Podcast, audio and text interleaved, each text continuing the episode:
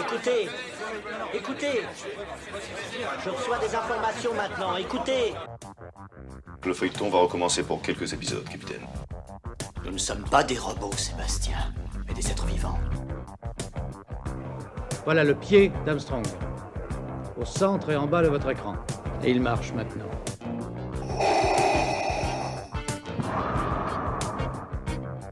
On peut dire aujourd'hui que la science-fiction est bel et bien partout.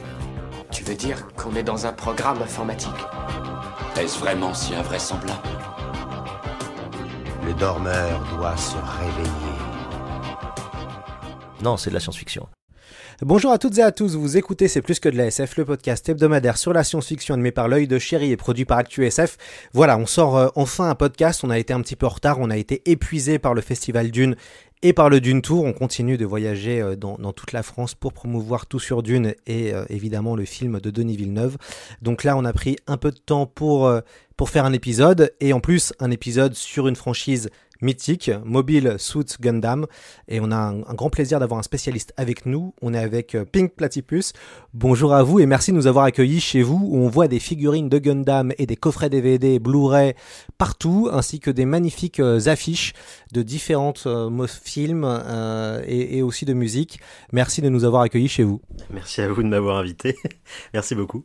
Alors, euh, on va revenir sur Mobile Suit Gundam. Pour ceux qui ne connaissent pas cette euh, série, puisque c'est une série animée qui a été euh, lancée en 1979, je crois, 1978, 78, 79, 79, 1979, et qui est devenue peut-être une des franchises les plus cultes du Japon. Quand vous allez au Japon, vous voyez des, Gundam un peu partout. C'est une grande saga de science-fiction et on a aujourd'hui un spécialiste qui va nous expliquer pourquoi c'est aussi euh, important dans la culture japonaise. Euh, ce qui est intéressant, c'est que notre invité a fait un documentaire qui est passionnant, la jeunesse de Gundam, que vous allez pouvoir voir directement sur le site internet de C'est plus que de l'ASF. Donc n'hésitez pas à voir son travail, c'est euh, remarquable comme documentaire, documentaire que monsieur a fait quasiment tout seul, mais il va nous raconter comment il a réussi à, faire cet exploit et euh, j'espère qu'il en fera, d'autres. Euh, première question, Pink, pourquoi cette franchise est aussi culte au Japon? Donc c'est un animé mecha, c'est-à-dire un animé qui met en scène des robots géants japonais. Et avant, il y en avait eu d'autres, bien sûr. Hein, donc c'était pas, le premier animé qui met en scène des robots géants.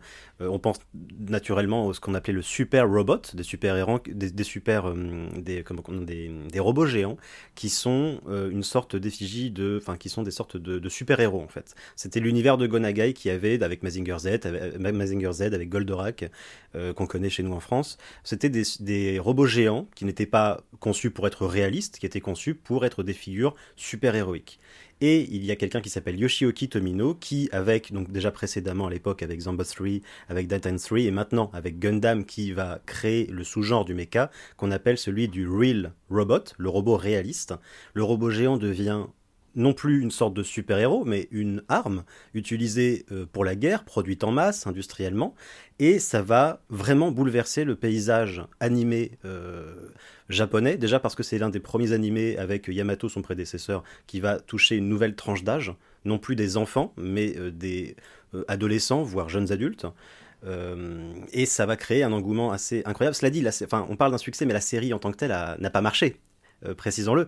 Euh, ce qui a, elle a marché, mais en fait sur la fin de sa diffusion, ce qui a fonctionné réellement, c'est euh, la trilogie cinématographique Mobile Suit Gundam, qui est en fait trois films qui récapitulent la série. La série a d'ailleurs été écourtée dans sa diffusion pour être ensuite donc effectivement donc retranscrise, euh, re- retranscrite au cinéma avec trois longs métrages, dont le troisième forcément qui montre une fin qui n'a jamais pu être réalisée pour la télévision. On va maintenant écouter une bande-annonce de, de Gundam.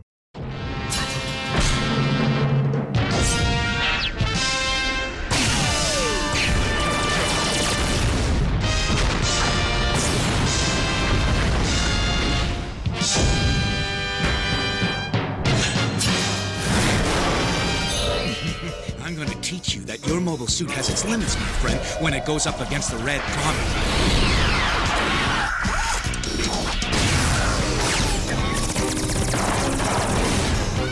I can beat him!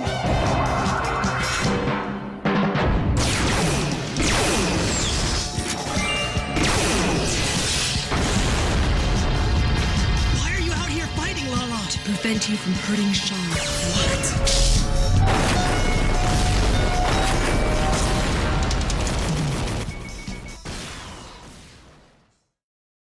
Alors, euh, vous l'avez très bien expliqué un peu la, genèse, en tout cas pourquoi cette franchise est aussi culte. Comment le, manga puis euh, le dessin animé Astro le petit robot, connu sous le nom d'Astro Boy d'Osamu Tezuka, va influencer euh, Gundam? Bah déjà parce que le créateur de Gundam a travaillé sur Astro Boy, déjà. Euh, il en a fait des storyboards, il a beaucoup vraiment, euh, il a une influence euh, assez, assez énorme sur la seconde partie notamment de la série Astro Boy. Astro Boy c'est le, premier. Astro Boy vient en fait à point, c'est-à-dire qu'il est arrivé quand il fallait, il est arrivé donc après la seconde guerre mondiale. Ça, c'est un personnage qui redonne confiance aux Japonais dans la science, c'est un personnage optimiste, à une époque on avait besoin de ça. Et en quoi il a influencé Gundam en tant que tel? Eh bien, Gundam, je, bah en fait, j'aurais du mal à, répondre vraiment à cette question. Astro Boy a-t-il vraiment influencé euh, Gundam? Bah, en, en, tout cas, ce qui est intéressant, c'est que quand Astro arrive, et vous le dites bien dans le documentaire, c'est déjà une révolution. Euh, c'est euh, donc Osamu Tezuka est le dieu du manga euh, maintenant, donc un, génie qui, qui, faisait des mangas et qui faisait aussi des dessins animés.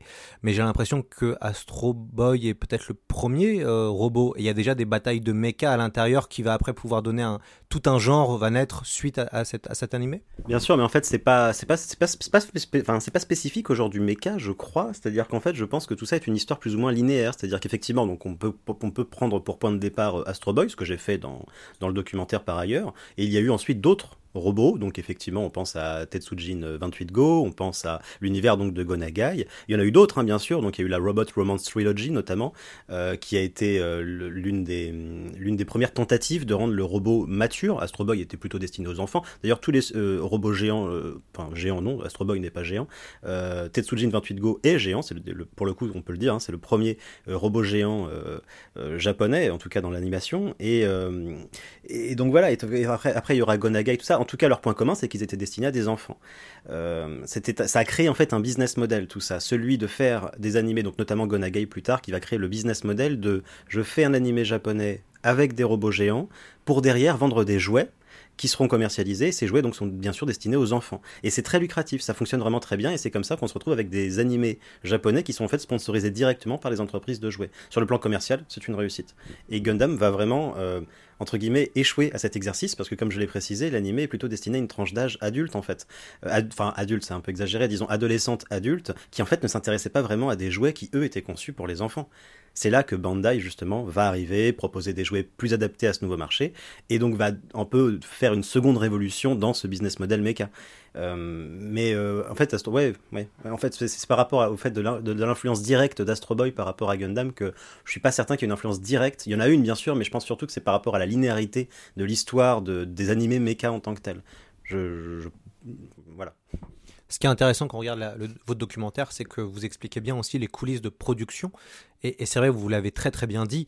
Et ça, nous, on ne le sait pas forcément parce qu'on sait très très différent en termes de business. En tout cas, de l'animé euh, en, en, France, ça n'a rien à voir. C'est vrai qu'au Japon, les entreprises de jouets euh, produisent euh, le dessin animé pour vendre ensuite des jouets, ce qui explique aussi cette jouet mania qu'on retrouve au Japon, le fait d'avoir des figurines partout et même maintenant il y a même oh, j'ai cru comprendre qu'il y avait même des comités pour certaines séries qui sortent en manga même en animé avec toute une stratégie transmédia et qui était déjà on va dire qui était déjà mise en place dans les années 60 voire 70 c'est assez incroyable quand on y pense que euh, le jouet et finalement l'animé sont intimement reliés. Bah, il y a toujours eu des sponsors pour les animés. Même dans les tout premiers animés japonais il y avait des sponsors qui n'étaient pas forcément les entreprises de jouets. Je pense notamment à l'un des tout premiers animés japonais dont je pardon euh, l'un des tout premiers animés dont j'ai écorché le nom euh, qui par exemple était sponsorisé par une marque de bière. Ça arrivait je veux dire en fait les animés ont toujours eu des sponsors. Mais c'est vraiment le méca qui en tout cas à ma connaissance euh, a vraiment euh, imposé ce business model du, euh, du jouet pour le super robot. En fait, le super robot, c'est en fait, assez, naturel quand on y pense. On a envie de l'avoir en fait, ce, ce, robot. Quand on voit le Tetsujin 28, quand on voit les robots de Gonagai qui sont colorés, qui sont bariolés, etc. On veut les avoir. C'était évident qu'effectivement des, entreprises qui fabriquent des jouets allaient, voilà. En fait, ça s'est fait de manière, je pense, assez naturelle en fin de compte. Vous l'avez bien, bien expliqué. Donc il y a Tetsujin 28, on a ensuite euh, d'autres robots géants créés par Gonagai qui est plus euh, connu euh, chez nous grâce à, Goldorak, euh, mais la grande série de Gonagai c'est Mazinger Z. Euh, ils vont connaître le succès sur le petit écran Euh, et vous avez très très bien raconté. Il y a le sous-genre qui arrive du super robot. Est-ce que vous pouvez peut-être juste un peu revenir sur les, caractéri- les caractéristiques de ce sous-genre de la SF C'est quoi un peu les codes du super robot Donc ce sont des séries qui sont fantastiques, dans le registre du fantastique, avec donc en fait ce sont des séries qui sont, euh, comme je l'ai dit, donc plus enfantines, ce qui traduit plusieurs choses obligées pour obligatoires pardon pour l'histoire, notamment par exemple un manichéisme euh, plutôt évident. Donc il y a d'un côté les gentils, il y a d'un côté les méchants. C'est quelque chose de parfaitement identifié. Le héros est un personnage auquel on va s'identifier, qui va devoir piloter un robot géant. Euh, c'est en fait les super robots, notamment ceux de Gonagai, j'entends, sont euh, surtout une métaphore du passage, euh, enfin du fait de grandir. C'est-à-dire qu'en fait, on parle d'un- jeune garçon qui a pas mal de problèmes, qui grâce au robot géant va devenir quelqu'un de plus mature, de plus grand, qui va pouvoir affronter beaucoup de problèmes. On est vraiment dans quelque chose de très d'assez binaire finalement, d'assez simple en fait. Euh, je ne dis pas que tous les super robots sont simples, attention. hein. Euh, le super robot a su évoluer en tant que tel, euh, mais donc voilà, Gonagai a vraiment popularisé cette idée-là que le super robot c'est un animé assez simple et surtout très répétitif. En fait, l'une des particularités de Gundam qu'il aura par rapport au super robot, donc là je, je me concentre sur le super robot, c'est que le super robot n'a pas une, il a un fil rouge bien sûr, mais c'est quelque chose qui est vraiment très dilué, c'est pas l'important, ce sont surtout des épisodes qui sont quasiment des stand-alone. Euh, C'est-à-dire qu'on n'est pas obligé, voilà, si on a raté l'épisode de la semaine dernière, c'est pas grave, on, peut, on comprend l'épisode quand même. Ce sont des épisodes où à chaque, euh, à chaque épisode, voilà, il va y avoir un nouvel ennemi qu'il s'agira d'affronter, avec le robot géant bien entendu, Euh, et ça c'est ce que Gundam ne fera pas. Gundam aura un fil rouge, un fil conducteur, et chaque épisode nécessite d'avoir vu l'épisode précédent pour comprendre l'intrigue. Il y a bien sûr des fillers, hein, comme à toute série, des épisodes standalone, mais euh, voilà, et c'est un truc que n'avait pas le, le Super Robot. Et c'est très punitif, hein, du coup, Gundam, si on a raté un épisode, on était, euh, euh, on était dépendant en fait des épisodes précédents, c'est-à-dire que voilà, euh, ceux qui avaient l'habitude de regarder des super robots avaient cette habitude-là de j'ai raté un épisode, c'est pas grave, de toute façon chaque épisode est plus ou moins indépendant. Gundam n'avait pas ça, et je pense que ça a aussi un peu contribué à, entre guillemets à certains problèmes par rapport au spectateur qui est habitué à certaines choses qu'il ne retrouvait pas dans, dans Gundam. En fait, le, Gundam était complètement un ovni quoi à ce moment-là. Avoir un fil rouge comme ça, c'était inhabituel pour ce genre d'animé. On arrive en, en 1979, alors on va dire un peu avant, euh, quand, l'équipe est en train de, créer ce, projet. Racontez-nous un peu la, naissance de Mobile Suit Gundam, euh, qui avait, je crois, peu de budget euh, à l'époque. C'est l'entreprise Sunrise qui s'est lancée dans l'aventure. Est-ce que vous pouvez un peu nous, expliquer le contexte de comment cette entreprise se retrouve sur ce projet? Bon, Sunrise est un studio relativement naissant qui avait déjà réalisé quelques animés, mais souvent en sous-traitance. Donc, en fait, ils n'avaient pas créé d'animés originaux, euh, d'animés dont ils avaient eux-mêmes les droits. Ils étaient en coproduction ou euh, vraiment, euh, voilà, euh, on, leur déléguait ce travail-là. Et Sunrise va en fait signer un partenariat avec une entreprise de jouets qui s'appelait Clover. Et en fait, ils ont dans ce contrat déterminé qu'il y aurait trois animés. Donc, je les ai évoqués tout à l'heure, Zambot 3, Titan 3, et donc Gundam est en fait le troisième animé original, donc produit par, par le studio Sunrise, et donc en partenariat avec l'entreprise de jouets Clover. Et euh, donc voilà, donc euh, bien sûr, euh, on retrouve à la réalisation Yoshioki Tomino, on retrouve au, Kara Design et en tant que directeur d'animation Yoshikazu Yasuhiko, qui aujourd'hui sont des figures mythiques de l'animation japonaise, qui ce n'était pas leur premier exercice, hein, bien sûr. Yoshioki Tomino avait déjà plus de 15 ans de carrière à ce moment-là, et d'ailleurs c'est lui qui avait également réalisé donc Zambot 3, Titan 3, donc on regagnait les mêmes équipes. Mais voilà, c'est vraiment né de ce partenariat en fait avec Clover. Bah, D'ailleurs, on, va un peu s'intéresser sur les créateurs en, tant, que tels. Vous pouvez nous présenter euh, Yoshiyuki Tomino, qui euh, d'ailleurs donc qui est le showrunner de la de la série et qui en plus n'était pas fan du genre du super robot et c'est assez un- intéressant quand on le sait. Alors, ce serait bien. euh, je pense qu'il aurait aimé qu'on le qualifie de showrunner de la série, ce qu'il n'était malheureusement pas. Trop dépendant de. Enfin, c'était vraiment. Enfin, si- s'il y a un showrunner dans une série japonaise à cette époque, c'est le studio, ou plutôt le fabricant de jouets, qui impose des standards, qui impose des choses. Mais oui, Yoshioki Tomino voulait être showrunner. Il avait déjà euh, travaillé sur beaucoup d'animés, je vais pas tous les citer, mais enfin bon, je l'évoquais tout à l'heure, donc il avait initié sur Astro Boy, euh, il avait aussi initié sur euh, Nathalie et ses amis, il avait surtout, alors voilà, il avait réalisé aussi son premier animé, qui était également une adaptation de Samu Tezuka, qui était Umi no Triton, qui est en fait sa première réalisation, où il est crédité en tant que réalisateur. Et, voilà, et c'est vrai que c'est un c'est quelqu'un qui était très atypique dans le milieu de l'animation japonaise à l'époque. Il avait ses idées, il voulait imposer son style. Et, c'est quelqu'un voilà qui a vraiment voulu se, se dresser limite en, porte-à-faux par rapport au, sponsor, c'est-à-dire que qu'importe ce que pense le sponsor, je veux faire ça, je vais faire ça. Fort de 15 ans d'expérience, il a eu cette idée, cette prétention entre guillemets de, de, vouloir aller au-delà de ça, de vouloir euh, s'émanciper un peu voilà d'un carcan, d'un modèle, d'un business model. Euh, il a voulu aller au-delà de ça et en résultera donc Gundam effectivement qui était très atypique pour l'époque. Euh, et Tomino est quelqu'un voilà qui aujourd'hui est très connu, parfois même moqué sur internet. C'est quelqu'un de très caractériel, quelqu'un parfois qu'on va me qualifier de fou, qu'il n'est pas évidemment, mais voilà, il- c'est c'est quelqu'un qui a une patte, c'est quelqu'un qui a un style précis, euh, c'est quelqu'un qui a ses idées, parfois pour le meilleur, parfois pour le pire. Euh, quand il est bien entouré, ça peut créer le meilleur. euh, Parfois, bon, quand il, il peut aller aussi trop loin parfois. Ça fait son charme. C'est c'est un artiste, tout simplement, avec ses idées, ses opinions, sa façon de faire. Il est très atypique. On va maintenant écouter un extrait de votre documentaire et écouter euh, Tomino, justement. Le genre mecha a été révolutionnaire dans ces grands jours, mais ce temps était révolu. Deux ans avant Gundam, il y avait déjà des signes de déclin. Je n'étais pas convaincu par cette idée. Ça allait être ma troisième série originale sur les robots géants. Au risque de décevoir le sponsor, je ne voulais pas encore produire la même chose. Alors, nous avons proposé un projet avec un potentiel plus cinématographique. Pour être franc, les séries mecha suivaient une formule très rigide, avec juste un robot à battre chaque semaine. Nous voulions faire une histoire continue, quelque chose qui marcherait même sans cette formule.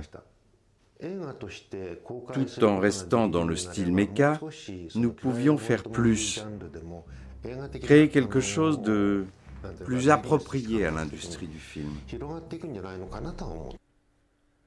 Alors, c'était euh, Yoshiyuki Tomino, le créateur de Gundam, qui, qui, qui racontait un peu les, les coulisses de sa, de, de, sa création. Qui est l'acteur qui, qui, a doublé euh, Tomino? Puisque ce qui est super dans votre documentaire, c'est que vous avez euh, pris des acteurs pour doubler euh, les voix japonaises. Euh, Qui, a été le, monsieur de la voix de Tomino? Il s'appelle Jean-Pierre Couturier.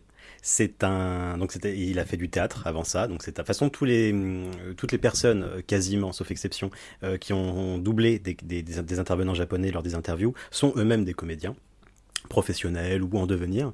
Et pour, alors pour le coup, Jean-Pierre Couturier était le comédien le plus expérimenté que, j'avais. Il avait une voix très débonnaire, qui, collait mais parfaitement à la façon de, de, dont Tomino parle justement euh, dans Making Gundam euh, The Inside Story qui est en fait un document de la NHK que j'ai beaucoup utilisé donc euh, pour le, documentaire. C'est là dont sont tirées la plupart des interviews vidéo de Tomino. Et, euh, et Jean-Pierre Couturier, voilà c'était impressionnant pour moi de, de, diriger enfin est-ce que je l'ai vraiment dirigé ou est-ce que c'est lui qui m'a dirigé je ne sais pas mais euh, quelqu'un avec autant d'expérience qui arrive chez moi euh, que, j'enregistre et dans très sympathique c'était vraiment très très agréable d'enregistrer tout, toutes ces personnes. Non, vraiment, la réalisation de la jeunesse de Gundam était très intéressante, justement, parce que vous, vous le disiez tout à l'heure, euh, c'est-à-dire que j'étais seul. Oui et non, c'est-à-dire que j'étais seul à la réalisation, j'étais seul à l'écriture, j'étais seul au montage, mais quand même, voilà, donc il y avait tous ces comédiens, il y avait mon ingénieur du son, euh, et c'est ce qui fait que, ouais, c'était une belle aventure. Quoi. Alors, je vais maintenant poser la, question qui tue. Euh, puisque, bon, ça y est, nos, éditeurs ont, normalement commencé ce podcast, mais peut-être ne savent toujours pas euh, de quoi ça parle Gundam. Alors voilà, il va falloir me résumer brièvement. Moi je l'ai fait, j'ai pas arrêté de le faire sur Dune, donc je sais que c'est possible de, résumer brièvement une saga. Euh, de quoi ça parle Mobile Suit Gundam? Je l'ai très bien résumé dans mon documentaire, je vais essayer de faire tout aussi bien. Euh, Mobile Suit Gundam, ça se passe donc dans ce qu'on appelle le calendrier universel, qui succède à notre calendrier grégorien bien connu. Euh, déjà, je commence à être trop long. En l'an 79 du calendrier universel commence une guerre qu'on va appeler la guerre d'un an, qui confronte deux camps opposés. D'un côté, euh, Zéon, et d'un autre côté, la Fédération. Euh, donc c'est dans un futur lointain, où il existe des colonies spatiales. Donc il y a la planète Terre et des colonies spatiales qui euh, sont plus ou moins éloignées. Euh, Zéon appartient à l'une de ces colonies qui revendique une indépendance. Indépendance que ne lui accorde pas la Fédération, qui elle représente plutôt la Terre. Donc il y a confrontation entre les deux. Donc on parle vraiment donc d'une guerre d'indépendance. Et au milieu de tout ça, sur une colonie, le Side 7, euh, il y a le personnage principal qui s'appelle Amuro Ray, qui est euh, qui va se retrouver en fait mêlé à ce conflit, euh, qui va devoir piloter le Gundam, donc un robot géant, un robot géant qui est en fait encore expérimental, qui appartient à la Fédération, et donc il va se retrouver par la force des choses pilote de ce robot géant. Il va donc alors qu'il est civil, se retrouver dans des situations extrêmes.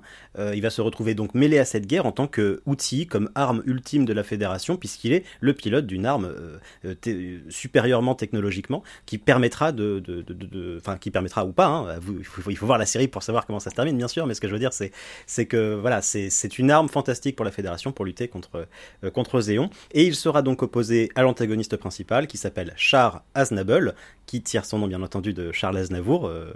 Euh, bien sûr, et dont Tomino est fan. Et euh, Char Aznable sera l'antagoniste principal qui, disons, euh, voilà, euh, est du côté de Zéon, grossièrement. C'est évidemment plus compliqué que ça, mais grossièrement du côté de Zéon. Il semble être assez in- indépendant, cela dit. Il semble avoir ses propres dessins, mais tel qu'on le connaît, il, euh, voilà, il est du côté de Zéon. Et les deux, en fait, voilà. Donc, euh, donc il y, a- vraiment le contexte de background de Zéon contre la Fédération, quelque chose d'ampleur, vraiment à l'attaque du système solaire, un truc gigantesque. Et d'un autre côté, un affrontement entre guillemets plus petit entre deux antagonistes, enfin un, antagonisme entre voilà Amuro et Charaznable, qui à eux deux en fait vont illustrer à petite échelle ce qu'est cette guerre spatiale terrible. Euh, voilà. Et je précise que les deux sont des new types, qui sont, euh, euh, je précise rapidement ça, les new types c'est un élément important de, la, de Gundam. Ce sont en fait euh, le fait que les êtres humains, maintenant qu'ils vivent dans l'espace depuis suffisamment longtemps, se sont accoutumés à ça, ont évolué et sont devenus new type. Alors c'est compliqué de définir exactement ce qu'est un new type, c'est quelqu'un qui euh, dont les sens sont mis en exergue de manière plus euh, puissante que d'autres. Ce sont des gens qui sont par exemple doués d'une forme de télépathie plus ou moins développée selon les personnages, euh, des gens qui ont une plus forte empathie, des, sentiments accrus, ce genre de choses, et qui, qui, se ressentent les uns les autres. C'est un peu compliqué à définir, c'est un peu mystique. C'est la seule touche un petit peu fantastique de Gundam qui se veut pourtant très réaliste. Et donc voilà. Bravo, magnifique. Voilà, les gens ont à peu près compris euh, de quoi parle Gundam. Et c'est vrai que ça fait un petit peu peur au début parce que qu'on n'y connaît rien. Et c'est tellement impressionnant. Moi, là, je vois tous les coffrets euh, euh, DVD, Blu-ray que, vous avez. C'est vrai qu'on a du mal à savoir euh, par où commencer. D'ailleurs, est-ce que vous pouvez un peu juste nous, expliquer combien il y a eu de séries, de films euh, Voilà, un, petit peu. Vous allez recontextualiser euh, la, franchise Gundam combien de séries films plus que ce que je ne peux en compter. Non, il y en a vraiment beaucoup. Gundam, ça fait 40 ans que ça dure. Il y a eu beaucoup de séries, de films, d'OAV, qui sont à mi-chemin voilà, entre séries films. Euh, c'est une œuvre vraiment gargantuesque qui, pour n'importe qui, effectivement, est effrayante. Euh, alors maintenant, il faut bien comprendre que Gundam, euh, c'était pas euh, quelque chose qui est linéaire, c'est-à-dire qu'il existe plusieurs univers dans l'univers Gundam. Par exemple, ce dont je viens de parler, c'est la série originale Gundam, qui, comme j'expliquais, se passe lors du, du calendrier qui s'appelle l'Universal Century. L'Universal Century est donc un univers euh, dans, dans, lequel prend place plusieurs séries et films Gundam. Donc bien sûr, je viens de parler de la série originale, bien entendu sa, son adaptation au cinéma, la trilogie euh, cinématographique Gundam, il y en a d'autres, Zeta Gundam, Double Zeta, Char contre-attaque, je vais pas tous les faire, c'est l'univers le plus développé. Mais par exemple, si vous voulez vous pencher sur Gundam, mais que vous n'y connaissez rien et que vous n'avez pas forcément envie de faire, euh, voilà, euh, de suivre un univers développé comme l'est l'Universal Century avec plusieurs séries, films, etc., dont je rappelle d'ailleurs l'Universal Century, un, film vient à peine de sortir, il s'appelle Attaway Flash, donc ça veut dire que 40 ans après, il y a encore du nouveau contenu sur cet univers, donc je peux comprendre que ça peut effrayer, mais il existe des univers parfaitement indépendants, dont certains sont déjà sortis en France, je pense notamment à Gundam Wing, par exemple, en 95, euh, qui finalement n'est constitué que d'une série de 50 épisodes et euh, d'un film, Endless Walls, qui conclut un peu l'intrigue, intrigue. Il y a Double Zéro qui fait deux saisons, plus un film. Voilà, il y, a des univers qui sont beaucoup plus petits finalement et qui est assez facile d'aborder. Et oui, Gundam est effrayant quand on voit le nombre de séries films, mais voilà, encore une fois, il y a plusieurs univers, ça le rend beaucoup plus facile d'accès, euh, et ça fait d'ailleurs euh, partie pour moi de mes ambitions, c'est pour ça que je pense qu'il est nécessaire euh, d'apprendre tout simplement le fait qu'il existe plusieurs univers, comment l'aborder, comment, le, comment y aller, d'où la nécessité pour moi de faire des documentaires. C'était quoi le côté révolutionnaire de la série à l'époque? Le, le, spectateur, le téléspectateur de 79, en quoi ou qu'est-ce qui va le marquer, qu'est-ce qui va peut-être le choquer, en quoi la, série va vraiment euh, marquer euh, peut-être euh, un passage avec le, reste de l'animation? Alors, il y a plusieurs choses. Déjà, la série en tant que telle, je le rappelle, n'a pas vraiment fonctionné. Mais il y a quand même bien sûr, une fanbase qui va se créer au fur et à mesure de la diffusion. Euh, il y a plusieurs choses hein, qui ont marqué dans Gundam. Donc déjà le fait qu'on n'est pas sur un schéma, un épisode, un méchant à affronter. Euh, voilà, donc ça je l'expliquais tout à l'heure. Ce qui, va euh, spécifier Gundam, ce qui va le caractériser pour le public, c'est vraiment une intrigue complexe, une, une, intrigue exigeante qui se suit au fur et à mesure des épisodes. donc voilà, c'est pour ça qu'il y avait des gens qui, des, des japonais qui devaient enregistrer les épisodes sur des VHS pour les donner à des copains qui avaient raté l'épisode parce qu'encore une fois c'est une série qui était punitive voilà, si on n'avait pas forcément suivi les épisodes euh, et donc voilà c'est une série donc euh, qui est plus mature tout simplement que les autres animés mecha qui ont pu euh, la précéder.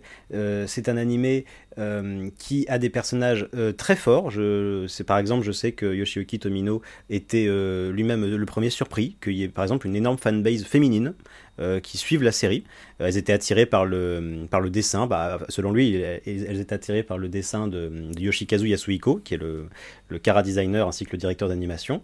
Euh, en fait, Gundam va vraiment générer une fanbase de passionnés d'œuvres de, science-fiction parce que c'est une œuvre qui est exigeante, c'est une œuvre au méca design impeccable, c'est une œuvre vraiment qui récompense ceux qui la suivent sur la durée. Et je pense que c'est ce que les Japonais ont aimé, et c'est ce qui explique aussi, je pense, le, succès tardif aussi de la série. C'est-à-dire que voilà, euh, je pense que cette série se bonifie avec le temps et récompense celui qui l'a suivi. Et euh, Gundam est une série avec beaucoup d'épisodes un peu pivots dans, sa narration, euh, qui sont purement, enfin voilà, exaltants à regarder. Et donc voilà, il y a plusieurs fan clubs qui sont regroupés par rapport à ça et qui ont voilà vraiment signifié le fait que c'était pour eux une œuvre importante. Ce qui est génial, et c'est ce que vous l'avez euh, dit plusieurs fois déjà depuis qu'on, se parle, c'est que la série n'a pas marché. Et dans votre documentaire, on voit euh, des interviews euh, de, donc des créatifs qui racontent à quel point ça a été déjà stressant, puisque le studio de jouer mettait la pression aux, créateurs. Ils ont dû en plus raccourcir la série, et quand même à la fin, il y a une, forme de revanche, puisque le film sera, les trois films seront un triomphe au cinéma. Mais c'est intéressant de se dire que peut-être Gundam à l'époque était déjà trop euh, déjà trop ambitieux ou trop novateur et en plus enfin ça c'est que mon avis je vois les premiers jouets qui ont été créés à l'époque qui étaient aussi un peu loin et pas très très beaux mais un peu loin aussi des, des, des, machines de, de la série en fait c'est tout le problème Clover c'est vraiment euh, une occasion ratée pour. Enfin, les pauvres, enfin, c'est presque, enfin, plus j'apprenais leur histoire, plus j'avais presque envie de les plaindre. C'est pas pas rigolo pour eux. Donc effectivement, ils avaient sorti une gamme de jouets qui était complètement déconnecté de la, série. Déjà par rapport, donc je le disais, au public cible, hein, les jouets visaient les enfants, l'animé plutôt, euh, voilà, la tranche d'âge supérieure. Euh, et même au-delà de ça, euh, Clover a, fabriqué les jouets beaucoup trop vite. Le, le, le mecha design n'était pas finalisé quand les premières lignes de jouets sont sorties. Donc forcément, les jouets ne ressemblaient même pas au produit final de la série. C'est une hérésie. Que, comment vous voulez vendre des, des, des, jouets qui ne ressemblent pas à ce qu'on a à l'écran Et le problème de Clover, c'est ça, c'est qu'ils ont vraiment pas compris. Euh, ils n'ont pas su euh, comprendre que Tomino était en train de, faire une série pour une tranche d'âge supérieure. Et ça, ça, leur a coûté très très cher parce qu'effectivement, d'un point de vue des ventes, euh, la série n'était pas rentable. Enfin, rentable peut-être, mais en tout cas, Clover ne s'y retrouvait pas. Et c'est pour ça que Clover a donc a pris la décision d'écourter la série. Euh, elle a fait, alors de tête, hein, c'est 47 épisodes sur les 51 prévus, je crois. C'est de tête. Je suis plus certain des, nombres, mais enfin voilà, il y a, 5-6 épisodes qui sont passés à la trappe. Euh, et ça, donc, c'était une décision de Clover, parce qu'il ne pouvait pas faire autrement. effectivement, il y aura une forme de revanche après, parce que euh, Clover, considérant que de toute façon, bon, pour, pour Clover, de toute façon, cette série est un échec il n'y a rien à faire, on peut pas la sauver. Euh, Sunrise, le studio Sunrise insiste pour créer de nouvelles gammes de jouets, essayer de, euh, voilà, de créer euh, quelque chose autour de la série, parce qu'on voit bien qu'il y a des fan clubs qui naissent, on voit bien qu'il y a quand même un intérêt naissant pour la série, même si on approche de la fin de la diffusion. Les audiences sont, sont pas terribles, en plus, pas parce que je parle des ventes de jouets, mais les audiences aussi sont pas terribles. la plupart des animés, comme Yamato par exemple, les ont surpassés. Et c'est dommage, et c'est vrai que Clover n'a pas su comprendre ça. Et donc, ils ont refusé de créer de nouvelles lignes de jouets et, mais à autoriser d'autres entreprises euh, pourquoi pas, euh, puisque encore une fois pour eux c'était un échec, ils ils s'y retrouvaient plus. Donc euh, pourquoi pas d'autres entreprises pourraient faire des jouets. Et c'est là donc qu'arrive, qu'arrive Bandai, Bandai qui va créer des, des, kits en plastique qu'on connaît tous aujourd'hui, hein, les, fameux Gunpla, qui vont rendre la série enfin qui, vont se vendre comme des petits pains. Euh, ils, ont dû faire ça très vite en plus parce que la série s'était déjà terminée au moment où ils ont commencé à vouloir créer des jouets, donc il fallait être sur, le, sur la rapidité. Et donc ils n'ont même pas fait d'études de marché, ils ont vraiment voulu proposer les jouets au plus vite euh, dès l'été 1980. La série s'étant terminée en février 80, euh, et donc ils ont simplement proposé les prix les plus bas qu'ils pouvaient. Et ça a cartonné. Il y avait des files d'attente à n'en plus finir. Euh, il y avait des disputes dans les magasins de, Tokyo. Ça, ça, ça, a parfois un peu dégénéré. Euh, les gens se sont rués sur les gunpla. Euh, ces maquettes, donc il fallait construire. Ce sont des maquettes hein, à construire. et c'est vrai que c'est une activité. C'est devenu une, un hobby en soi. C'est devenu une activité en soi. Et ça a fédéré un public monstrueux. Les gens en voulaient encore. Vous revenez sur le côté, euh, dans votre documentaire, vous revenez sur le côté un peu méta euh, de Gundam. Vous avez cité Yamato, donc c'est la série de Leiji euh, Matsumoto, une série assez, assez mythique. Leiji Matsumoto, c'est le créateur d'Albator, une série qui a été très importante à l'époque puisqu'elle avait un ton qui était plus adulte, mais une série qui est politiquement discutable. Euh, puisqu'elle réécrit un petit peu euh, l'histoire du Japon, plus ou moins, entre guillemets. Euh, ce qui est intéressant dans ce que vous dites dans votre documentaire, c'est que Gundam est beaucoup moins manichéen. Gundam n'hésite pas à confronter aussi le Japon face à ces actes, puisqu'on a tendance à l'oublier, le Japon a, subi, en effet, les, civils japonais ont beaucoup, beaucoup subi pendant la Seconde Guerre mondiale. Il y a eu la, bombe Hiroshima et à Nagasaki, mais le Japon a, été aussi responsable d'énormes crimes de guerre notamment euh, en Chine et en Corée. On connaît les femmes de, réconfort en Corée, il y a aussi le sac de Nankin. Euh, on a tendance à l'oublier, mais, les Japonais euh, ont, été aussi, à certains degrés, aussi impitoyables que les nazis en, Europe. ce qui est intéressant avec Gundam, c'est qu'on sort un petit peu du mythe du Japon victime pour mettre tout le monde face à, ses responsabilités. C'est ce que j'ai un peu l'impression en ayant vu le, documentaire et même en ayant vu un peu des épisodes de Gundam. Tout à fait. Alors cela dit, j'irai peut-être pas jusqu'à dire que Gundam est euh, plus euh, moins manichéen qu'Yamato. En fait, je suis pas sûr qu'Yamato soit manichéen. En revanche, ils sont opposés politiquement, ça, ça semble, ça, ça, se crie à l'écran. Mais c'est vrai qu'Yamato était euh, effectivement, comme vous le disiez, plus mature à, l'époque, et en fait, ça, ça, a même été euh, le modèle euh, que voulait poursuivre la Sunrise. Yamato est une série qui s'adressait à un public plus adulte. Yamato a eu beaucoup de succès au cinéma, et quand la Sunrise a voulu faire Gundam, ils ont vraiment voulu calquer ce modèle en fait de réussite en se disant, bah Yamato, ils ont réussi à exporter leur série jusqu'au cinéma. nous, on veut faire pareil et exploiter ce nouveau marché. et d'ailleurs, c'est ce que Tomino dit lui-même dans le documentaire. Donc, c'est un, passage que, je trouve important où il disait voilà, à l'époque, ceux qui regardaient Mazinger Z ont grandi, ils sont devenus plus adultes et leurs attentes ont évolué il faut que le méca évolue aussi. Et, c'est comme ça qu'on se retrouve avec des séries qui effectivement se font euh, le narrateur d'une façon d'écrire en fait l'histoire de la guerre euh, connue par les Japonais. Euh, et alors en fait tout ce passage-là du, documentaire, donc effectivement c'est sur le chapitre 6, qui s'appuie sur en fait la thèse d'un professeur d'histoire à SUNY Oneonta, New York, c'est une université, voilà où il exerce là-bas en tant que professeur d'histoire, qui s'appelle donc William H. Bow euh, qui a rédigé une thèse comparative entre Yamato et Gundam. Et euh, donc William Edgebo a eu la gentillesse de bien vouloir collaborer avec moi pour écrire ce chapitre. Donc non seulement on a réactualisé un petit peu son, euh, sa thèse, qui commençait voilà, à dater un petit peu, lui-même a reconnu qu'il y avait beaucoup de choses à y ajouter. Et donc en fait on a fait une synthèse de sa thèse, euh, légèrement augmenté et voilà, euh, un peu actualisé, avec de nouvelles informations qu'on avait notamment par rapport au personnage de Nishizaki, qui est très important dans, la construction de, Yamato, parce que, comme vous le disiez, c'est une série qui est réalisée sur le papier par euh, Leiji Matsumoto. La question est de savoir si, voilà, encore une fois, il ne s'agit pas de se placer politiquement, mais cette série a disons, une narration qui, voilà, a certaines opinions politiques, voilà, qui semblent transparaître à l'écran. Et la question est de savoir à qui on peut imputer ça? Est-ce que c'est réellement à, à Leiji Matsumoto? Et effectivement, c'est ce que William Edgebo à l'époque semblait comprendre.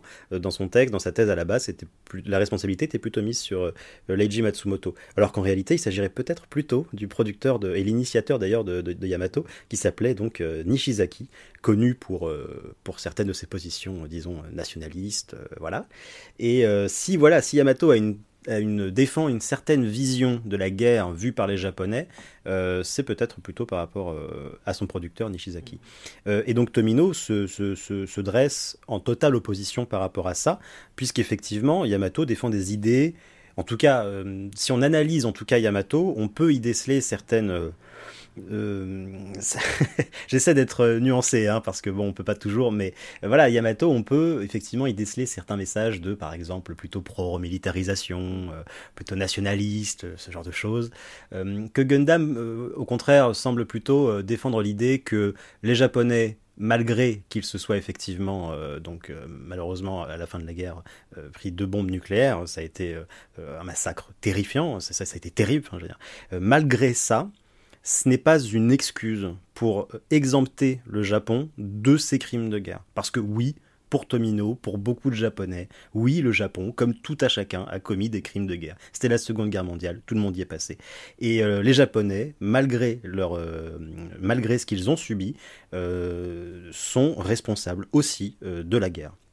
Et c'est ce que Tomino semble défendre. D'ailleurs, dans Gundam, je, parlais de la Fédération, je parlais de Zéon, et si dans euh, Mobile Suit Gundam, donc la série originale et la trilogie cinématographique, euh, Zéon semble être désigné plutôt comme les antagonistes, ce qui n'est pas complètement faux, euh, la Fédération a beaucoup de torts. Et la plupart des Gundam suivants, je pense notamment à Zeta, la série qui fait directement suite à tout ça, euh, défend vraiment cette idée-là que la Fédération, c'est pas les gentils et Zéon, c'est pas les méchants, et inversement. Il euh, n'y a pas de gentils, il n'y a pas de méchants, il y a deux camps politiques avec des opinions et des façons de faire différentes qui s'affrontent. On est dans un anti-manichéisme total, ce qui défend effectivement l'idée que non, le Japon, c'est pas les gentils qui ont perdu contre les méchants le Japon a aussi commis des exactions, et il s'agirait non pas voilà de, de, juger qui est le plus fautif par rapport à qui, il ne s'agit pas voilà de créer une hiérarchie des souffrances, une hiérarchie de quoi que ce soit, il s'agit simplement de mettre tout le monde au pied sur un pied d'égalité. Jusqu'aux années 60, je m'informais sur la guerre que les Japonais avaient connue 20 ans auparavant. J'avais recueilli des informations basiques sur ce qu'était la guerre. La plupart des films liés à la guerre étaient assez unilatéraux décrit d'un seul point de vue. Il s'agit pourtant de quelque chose où des millions de personnes se rencontrent et se battent entre elles, chacune croyant en son point de vue, en sa justice. Les animés méca ont tendance à être partiaux, mais en considérant la guerre objectivement, j'ai pensé que je devrais la décrire des deux côtés. Gundam était une série animée qui allait durer plusieurs heures, alors j'ai pensé que c'était assez long pour décrire les perspectives des deux parties. On n'a pas encore abordé le design du mecha, qui est très important, euh, puisque euh, euh, Gundam, c'est avant tout un... Enfin, quand on pense à Gundam, on pense à un robot blanc, rouge et bleu, avec un grand bouclier, avec une épée laser et surtout avec un gros fusil. Euh, parlez-nous un peu de Kunio Okawara. Euh, c'est lui le génial designer de, ce mecha. Et, peut-être pourquoi le, visuel de, ce robot a tellement marqué euh, les, les, esprits? Mais alors c'est sûr que quand on parle du réalisme de Mobile Suit Gundam, euh, voilà, vous connaissez pas Mobile Suit Gundam, je vous dis que c'est une série qui se veut plus réaliste que, les précédentes séries, euh, voilà, et je vous, vous, allez voir à quoi ça ressemble. Vous regardez le robot effigie et vous voyez effectivement un robot un peu bah, très coloré, euh, très fantaisiste, etc. Effectivement, ça fait pas forcément penser à quelque chose de réaliste. Quand je parlais tout à l'heure d'une arme produite industriellement pour la guerre, Bon, quelle drôle d'idée d'avoir un robot de toutes ces couleurs, c'est pas très discret, c'est bon. Euh, c'est sûr qu'on pourrait se poser la question. Maintenant, encore une fois, comme je le disais, si showrunner de la série il y a en tant que tel, si décisionnaire euh, définitif il y a à cette série, c'est bien sûr le fabricant de jouets, c'est lui qui sponsorise la série, donc c'est lui qui décide à peu près à quoi doivent ressembler les robots, puisque c'est l'entreprise de jouets qui va devoir les mettre sur le marché. Euh, et donc Kunio Okawara avait d'abord designé son Gundam complètement blanc ce qui, effectivement, est plus approprié à une arme de guerre. Euh, ça semble plus, plus crédible. Euh, sauf que forcément, euh, bon, c'est toujours. disons que ça se vend mieux si le robot, selon Clover en tout cas, si le robot a, des couleurs primaires, voilà, donc jaune, rouge, bleu, etc., ça attire l'œil des enfants, ça va les attirer, ça, va, les pousser à acheter des jouets. et ça, Kunio Kawara n'avait pas tellement le choix sur voilà, ce qu'il devait faire ou pas par rapport à ça. Il a simplement obéi. En revanche, pour un autre robot extrêmement célèbre de l'univers euh, de Gundam qu'on appelle le Zaku. Alors le, contrairement au Gundam, hein, le Zaku il y en a plusieurs et euh, ce sont, des, ce sont les, robots géants du côté de Zéon qui sont pour le coup produits industriellement. Donc il y en a plusieurs et ça va devenir euh, dans, au Japon, le Zaku, euh, son design va, être extrêmement, va devenir extrêmement célèbre. Euh, disons-le, c'est un élément de pop culture au Japon qui est devenu extrêmement important. Et si on doit comparer ça à quelque chose chez nous ou en Occident, on peut le comparer par exemple aux Stormtroopers de Star Wars, hein, ce que je dis dans le documentaire. La comparaison peut être faite en ce sens que aujourd'hui le Zaku, en termes de méca design, est dans l'inconscient collectif tellement célèbre euh, que voilà, on ne peut pas passer outre. Et du coup, ce qui a peut-être aidé aussi, c'est-à-dire que pour, pour, ce jouet-là, Clover n'avait pas forcément l'intention d'en commercialiser beaucoup, voire pas du tout. Euh, donc il était beaucoup plus libre, finalement, des couleurs à utiliser, de la palette à utiliser pour, pour, pour son design. Et donc effectivement, le Zaku ressemble plus à ce qu'on serait en droit d'attendre d'un méca, d'un robot géant produit pour la guerre. Le Zaku est oui, beaucoup plus réaliste en ce sens que, le Gundam, qui n'est pas encore une fois un mauvais design. Hein. Le, Gundam, disons simplement qu'il surprend forcément euh, quand on voit les autres robots qui ressemblent effectivement à les armes industrielles. Euh, le Gundam surprend.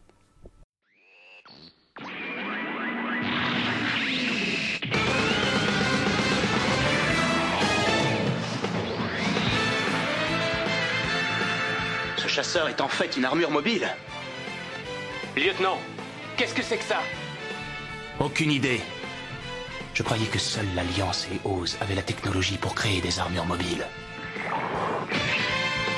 Lieutenant, laissez-le nous Allez-y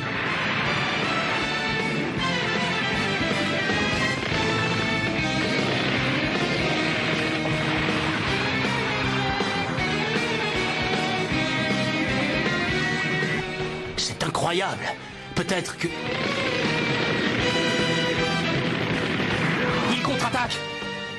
Peu importe, feu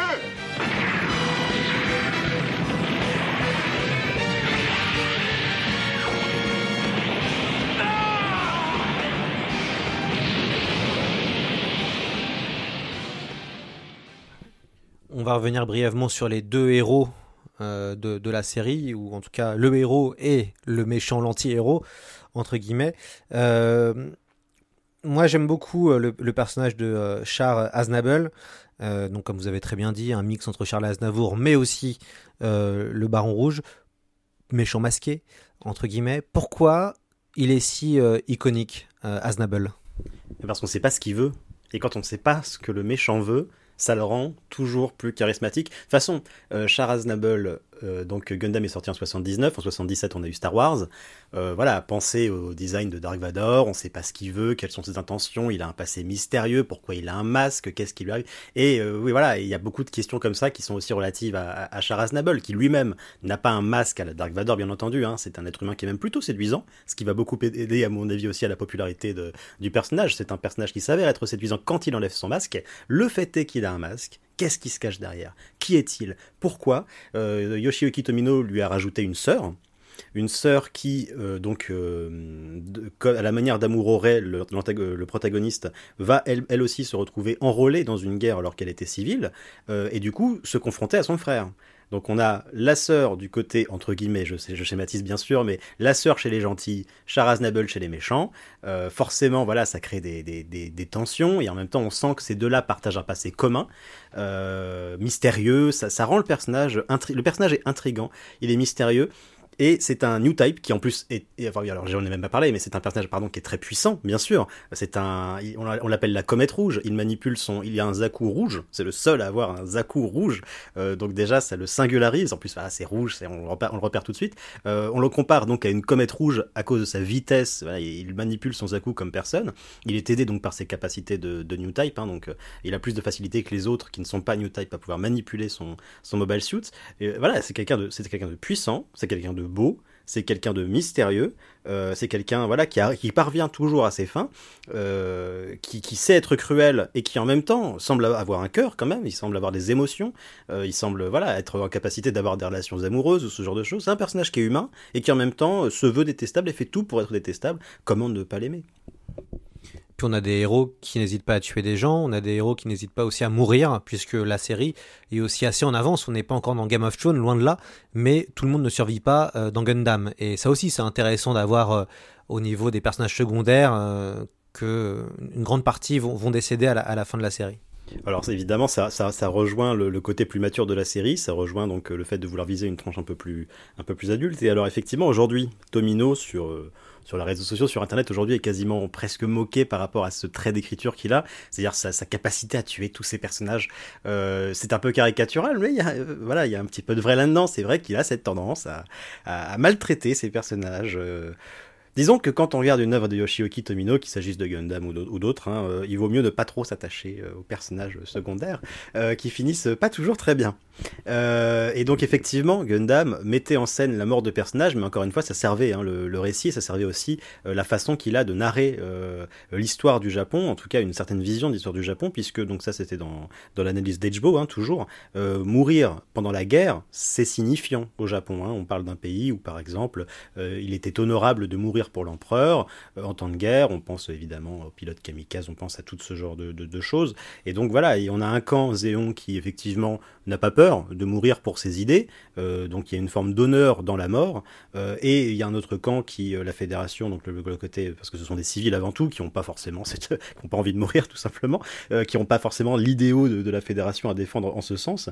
Et voilà, c'est une série qui critique quasiment cette idée-là que euh, oui, enfin mourir pour l'idéal, mourir pour euh, pour tout ça, c'est pas forcément ce qu'il y a de plus honorable, euh, etc. Et quand, quand des héros de la fédération meurent, parce qu'il y en aura forcément, ces, ces, morts-là sont, sont presque pas inutiles, mais enfin pas loin. C'est-à-dire que la mort à la guerre, c'est terrible quelle que soit notre façon de mourir, c'est terrible. Il y a pas, et, là, on, parle d'un animé japonais de 79 qui était, qui était d'un point de vue merchandising adressé à des enfants. Euh, enfin, le message est très profond quand même. Hein. On parle, il y a une critique de l'impérialisme, il, y a une façon de montrer la mort à la guerre, de, la moralité de tout ça. Enfin, c'était. Euh, disons qu'on peut facilement comprendre que la série n'est pas trop marché auprès des enfants.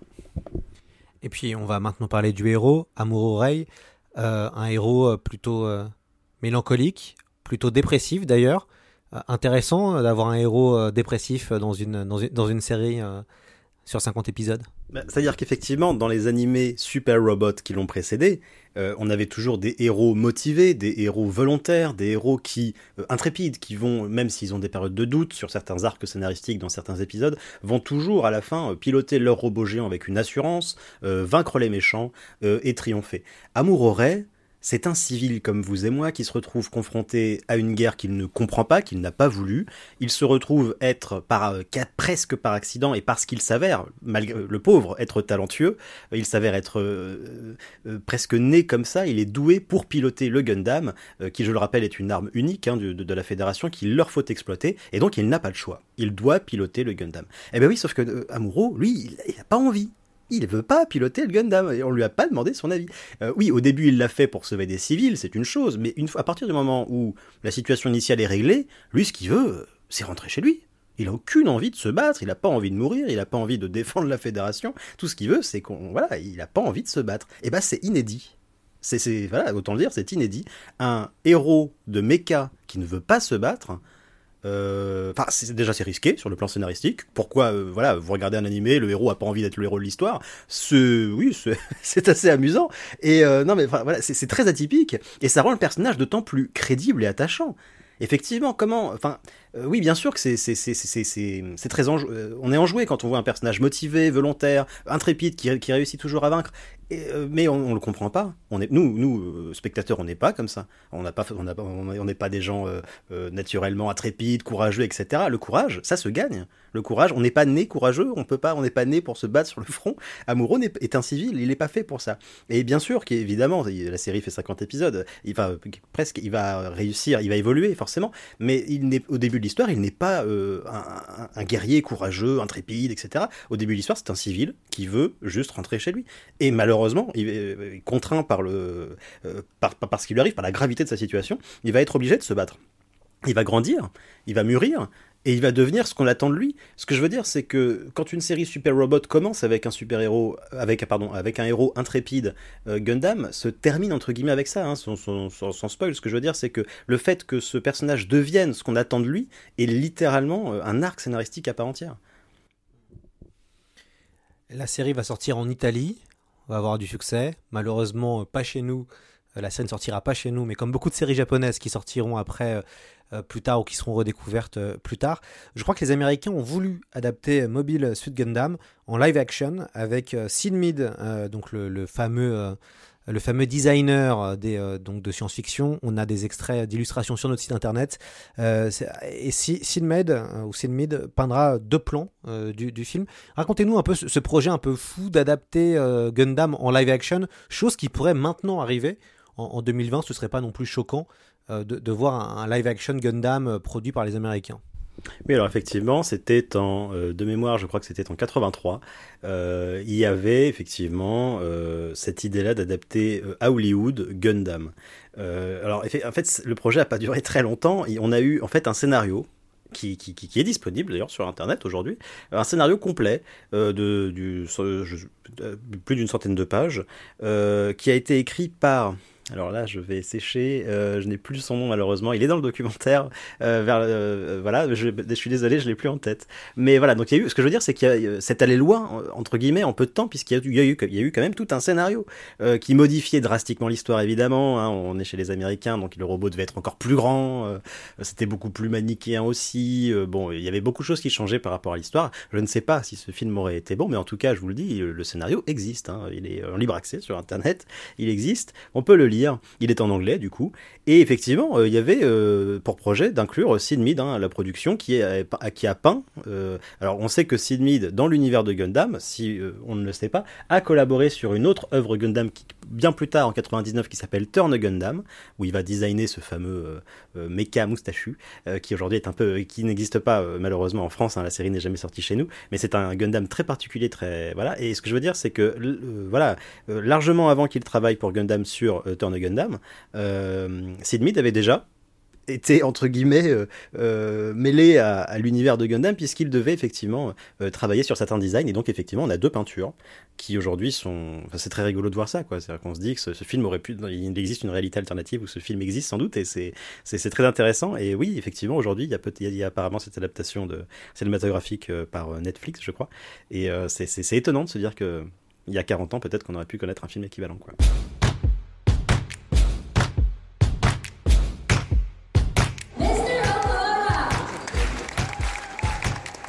Yoshikazu Yasuhiko sensei. Yoshiyuki Tomino. Il nous fallait un animé qui fasse la renommée de Sunrise. Alors, nous avons proposé un projet avec un potentiel plus cinématographique. Les ressources de Sunrise étaient maigres, et Gundam n'avait le droit à aucun traitement de faveur. Les Gundam, les Gun Tanks, les Gun Canons, pour les designer, j'avais beaucoup de concepts à prendre en compte. Les chiffres de Gundam ne cessaient de chuter. Je savais que Tomino et Yasuhiko étaient sur la bonne voie. Attendez, il y a des fan clubs de Gundam? Nous avons publié un article parlant de Gundam, comme quoi la série allait être interrompue. Gundam a commencé à devenir populaire à mi-parcours de sa diffusion. S'il n'avait rapporté que 200 à 300 millions de yens, il n'y aurait pas eu de suite. Lionsgate allait produire un film, avec un Gundam comme personnage principal, j'imagine.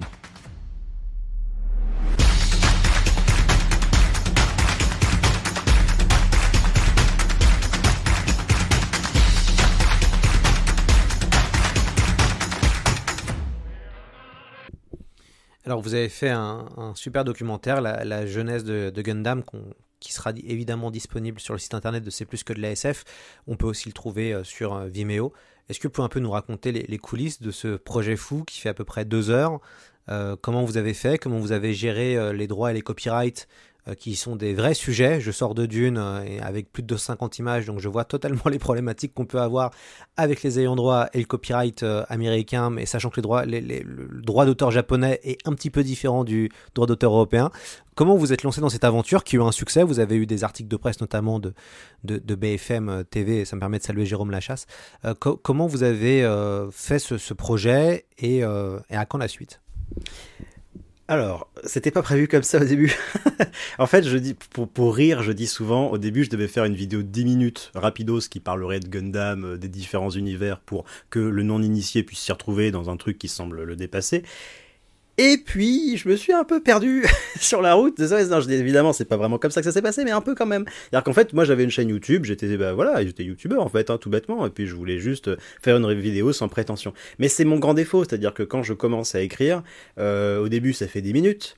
Après, ça fait 15 minutes, et puis voilà, enfin, je le, en fait, j'ai sorti récemment un making-of qui récapitule un peu tout ça, et en l'écrivant, je me suis rendu compte que c'est ça, c'est vraiment mon défaut, c'est ce qui fait que je peux pas être un youtubeur euh, normal, et j'aurais voulu le faire.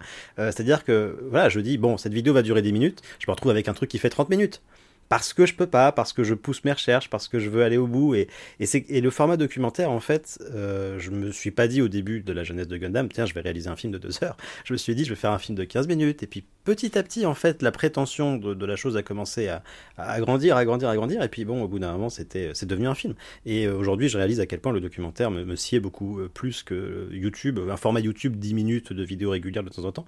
Parce que voilà, c'est un format où je peux prendre mon temps. Et le temps, il m'en a fallu parce que la jeunesse de Gundam, c'est 18 mois de production.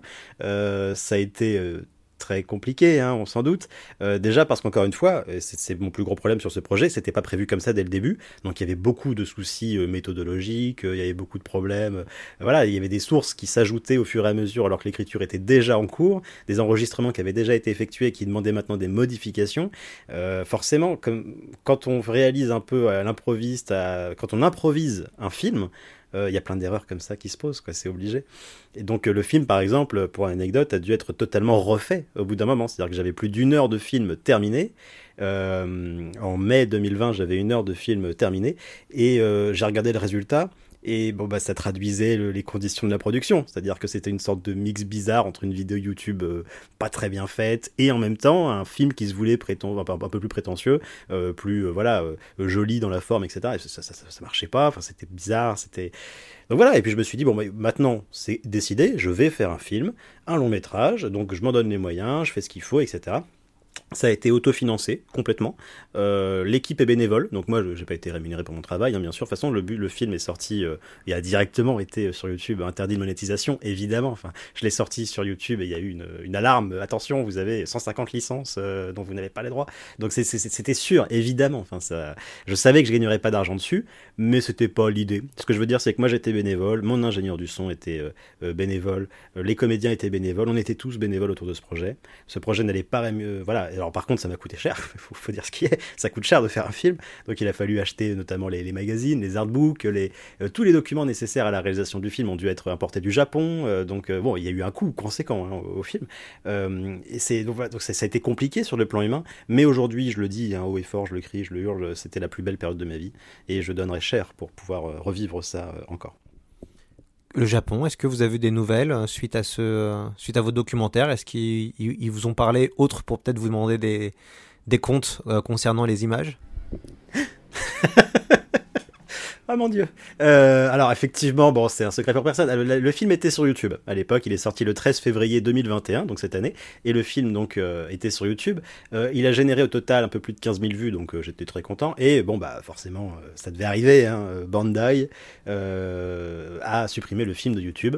Aujourd'hui, le film est disponible sur Vimeo, où il est protégé par le droit français. Donc voilà, il n'y a pas de, de, de, problème par rapport à ça. Le film est disponible. Mais voilà, oui, bon, c'est vrai que je me suis fait un peu taper sur les doigts. Et c'est vrai aussi qu'encore une fois, c'est c'est aussi mon erreur, c'est-à-dire que je je suis enfin j'étais je suis encore mais inexpérimenté je j'ai pas de structure financière solide j'ai pas euh, une entreprise euh, ce que je veux dire c'est que négocier des droits pour réaliser des documentaires euh, sur un animé japonais tel que Gundam voilà qui est une sorte de, Star Wars japonais euh, titanesque euh, qui génère beaucoup d'argent enfin ce sont des choses qui sont complexes. Moi j'avais en fait voilà fan de, YouTube je suis, je suis un gros consommateur de YouTube il y a beaucoup de formats que j'apprécie et, et je vois beaucoup de gens parler de leur passion avec je voulais faire la même chose Euh, Seulement l'idée c'était d'adopter un format Arte. C'est bête, hein, mais une sorte, c'est ça, c'est-à-dire faire une vidéo YouTube où je parlerai de mes passions comme n'importe quel YouTuber qui n'ont pas, qui ont parfois des problèmes avec les ayants droit, hein, comme on, on connaît tous ce qui se passe en ce moment, mais euh, voilà, c'est, mais et en même temps avoir une prétention à la Arte. C'est utopique, mais c'était euh, et ça l'est toujours euh, mon rêve. En tout cas, il faut regarder ce documentaire qui est euh, vraiment impressionnant. On apprend beaucoup de choses qui m'a permis moi de, pouvoir aussi préparer euh, l'émission. Et, du coup j'encourage vraiment les, auditeurs de C'est plus que de l'SF à le regarder. C'est gratuit. Euh, de ça prend deux heures et euh, on apprend euh, on apprend beaucoup sur Gundam. Et j'espère qu'il y aura un, un second épisode peut-être sur la sur la suite. On a fait la genèse. Peut-être on peut- en projet peut-être qu'il y a une suite de, faire d'autres choses? Oui, alors tout à fait, effectivement, euh, je le dis à la fin du, film, à la, fin du film, je- j'emploie le terme euh, qu'on appelle le boom Gundam, et le boom Gundam, ça devait être le, titre justement de, la suite du second film, qui, de- qui devrait être une suite directe, qui, qui traiterait de Zeta, Double Zeta et Char contre-attaque, qui donc Zeta c'est une série de 50 épisodes, Double Zeta lui fait suite, c'est une série de 50 épisodes également. Et Char contre-attaque, c'est un long métrage qui est sorti au cinéma. Et ça constitue la fin, entre guillemets, de l'arc narratif de l'affrontement entre Amuro Ray, dont on a parlé tout à l'heure, et son antagoniste Char Aznable. Et cet affrontement entre ces deux personnages s'achève véritablement dans le film Char contre-attaque. Et je devais faire un second film documentaire pour traiter de ça. Euh, et donc voilà, et après ensuite, ça, le problème, c'est que sur l'écriture, donc j'avais dès, dès mars 2021, j'ai commencé à écrire ça. Et il s'est rendu compte que un autre animé euh, japonais était euh, avance, l'avait précédé et était très important dans sa production, c'était euh, Macross, qui voilà, il était question de faire un documentaire sur, sur Macross également. Comment on fait en France euh, pour commencer Gundam? Alors, moi je connais, on a eu hein, sur le podcast Sylvie Brévignon qui est euh, la, la dirigeante de Atanime. Et, du coup, c'est vrai que c'est eux qui distribuent euh, comme ils peuvent hein, euh, Gundam et ils font un travail euh, remarquable. C'est vrai que j'ai eu, Sylvie au téléphone, elle m'a recommandé, je suis assez d'accord avec elle, de commencer avec Origin, Mobile Suit Gundam Origin. Il y a, six films qu'on peut, trouver en, DVD, DVD Blu-ray. Et du coup, c'est la genèse, donc ça permet de, revenir un petit peu aux origines de, tout ça. Comment on fait sinon pour regarder Gundam en France? Eh bien déjà, comme vous l'aviez dit, avec les coffrets All the Anime, que je tiens à remercier, je suis moi-même un grand consommateur de leurs coffrets, hein, je les ai tous, et euh, grâce à eux, on a accès en HD, dans une qualité irréprochable, euh, à la saga Gundam, et c'est un travail formidable que j'encourage, j'encourage, je vous encourage tous euh, à investir là-dedans, ça vaut le coup. La pub étant faite, euh, moi, c'est vrai que je suis un mauvais élève sur comment commencer Gundam. Je sais qu'on recommande souvent Origins. C'est vrai que, bon, je suis, j'ai 26 ans, moi l'animation un peu rétro, ça me dérange pas, mais pour moi, par où commencer Gundam, la question avant à se poser, c'est euh, est-ce que, voilà, qu'est-ce que vous êtes prêt à regarder en animé? Si vous préférez une animation plus récente, euh, voilà, euh, The Origins, c'est tout indiqué, effectivement, parce que l'animation est plus récente, plus, euh, plus, plus animée, plus, je sais pas comment dire, mais voilà, plus, plus vivante, plus, voilà, il y a un peu de CGI aussi, bon, il y a, voilà, mais c'est pas, mais c'est, une série qui est, qui est, qui est vraiment très très belle visuellement, ça on peut pas lui enlever. Voilà, et si l'animation rétro euh, donc vraiment, voilà, des années 80 ne vous dérange pas, comme c'est mon cas, et je pense qu'il y a aussi beaucoup d'amoureux hein, des, des, années 80 et de cette esthétique-là, du cellulo, de, euh, des petites poussières sur, euh, sur parce qu'en plus c'est restaurant en HD maintenant Gundam et dans les coffrets Olzy Anime, voilà, la restauration est magnifique et, on peut voir les petites poussières sur les, les, celluloïdes. Il y a un truc très vivant, très palpable que je trouve adorable. Et moi, j'ai découvert Mobile Suit Gundam avec la trilogie originale qui est sortie donc chez Olzy Anime en France.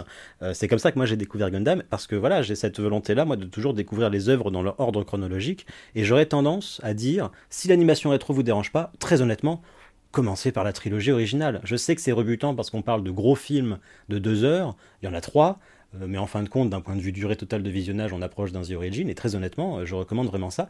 Pourquoi pas The Origin pour moi, même si encore une fois, c'est effectivement une porte d'entrée, simplement parce que The Origin est un peu à Gundam ce que Star Wars 1, 2, 3, toute proportion et toute comparaison gardée évidemment, je sais que certains n'apprécient pas euh, Gundam 1, 2, 3, ce qui n'est pas le cas de The Origin, qui est plutôt encensé, euh, mais voilà, Gundam The Origin est à Gundam ce que Star Wars 1, 2, 3 est à Star Wars.